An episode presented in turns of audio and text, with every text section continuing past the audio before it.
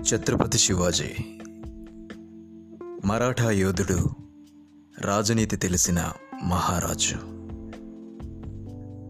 యుద్ధకాలంలో లెక్కలేనన్ని యుద్ధాలు చేసిన ఏ రోజు కూడా శివాజీ పవిత్ర స్థలాల్ని నాశనం చేయలేదు. యుద్ధంలో ఓడిపోయిన శత్రు రాజ్యంలో ఎవరైతే యుద్ధం చేయలేకుండా ఉంటారో వాళ్ళకి మహిళలకి పసిపిల్లలకి శివాజీ సాయం చేసేవాడు. ఒకసారి శివాజీ సైనికాధికారి ఒక చిన్న ముస్లిం రాజును ఓడించి అతని అందమైన కోడల్ని తీసుకొచ్చి శివాజీ ముందు నిలబెట్టాడు.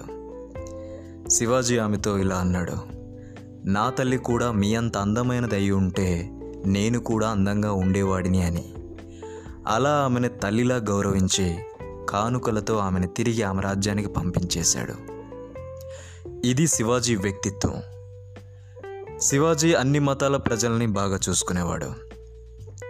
ఆ రోజుల్లో ముస్లిమ్స్కి వ్యతిరేకంగా అనేక తిరుగుబాట్లు జరుగుతున్నప్పటికీ శివాజీ పాలనలో మాత్రం ముస్లిమ్స్ తగిన విధంగా గౌరవించబడ్డారు. నిస్వార్థంగా ప్రజలకు సేవ చేయడం తను చేస్తున్న పని మీద డెడికేషన్ ఎ ప్యూర్ క్యారెక్టర్ ఆయన అనుచరులకు ప్రజలకు శివాజీని ఆదర్శంగా నిలిచేలా చేశాయి. భారతదేశాన్ని ఎంతోమంది రాజులు ఏలినప్పటికీ కూడా ఈ లక్షణాలే శివాజీని గొప్ప మహారాజును చేశాయి. శివాజీ భవానీదేవి భక్తుడు. అయినా శివాజీ తన సామ్రాజ్యంలోని అన్ని మతాలను సమానంగా చూసేవాడు. కేవలం గుళ్ళు మాత్రమే కాకుండా ఎన్నో మసీదులు కట్టించాడు. మీకు తెలుసా? శివాజీ సైన్యంలో మూడొంతులు ముస్లిమ్సే ఉండేవాళ్ళు. ఎంతోమంది ముస్లింలు ఉన్నత పదవులు నిర్వహించారు. హైదర్ అలీ వెపన్స్ డిపార్ట్మెంట్కి ఇబ్రహీం ఖాన్ నేవీ డిపార్ట్మెంట్కి సిద్ది ఇబ్రహీం బాంబులు తయారు చేసే డిపార్ట్మెంట్కి అధ్యక్షులుగా బాధ్యతలు నిర్వహించారు.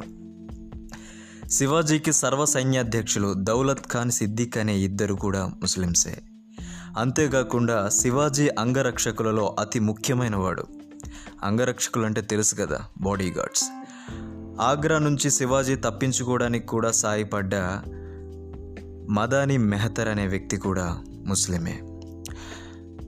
చూసారా ఫ్రెండ్స్? ఒక హిందూ రాజు. లౌకిక రాజ్యం అంటే ఏంటి? లౌకిక పాలన అంటే ఏంటి? ఒక రాజు తన ప్రజల్ని ఎలా చూసుకోవాలి అనేదాన్ని శివాజీ మహారాజ్ ప్రాక్టికల్గా ఎలా చూపించారు? ఇప్పటి పాలకుల్లాగా కులాల మధ్యలో మతాల మధ్యలో చిచ్చుపెట్టి ఓటు బ్యాంక్ కోసం నీచ రాజకీయాలు అప్పట్లో లేవు. ఒక మహారాజ్ అనేవాడు ఎంత జెన్యున్గా ఉండాలో శివాజీ మహారాజు నిరూపించారు. ఇప్పుడు చెప్పండి. శివాజీ గొప్ప మహారాజా కాదా?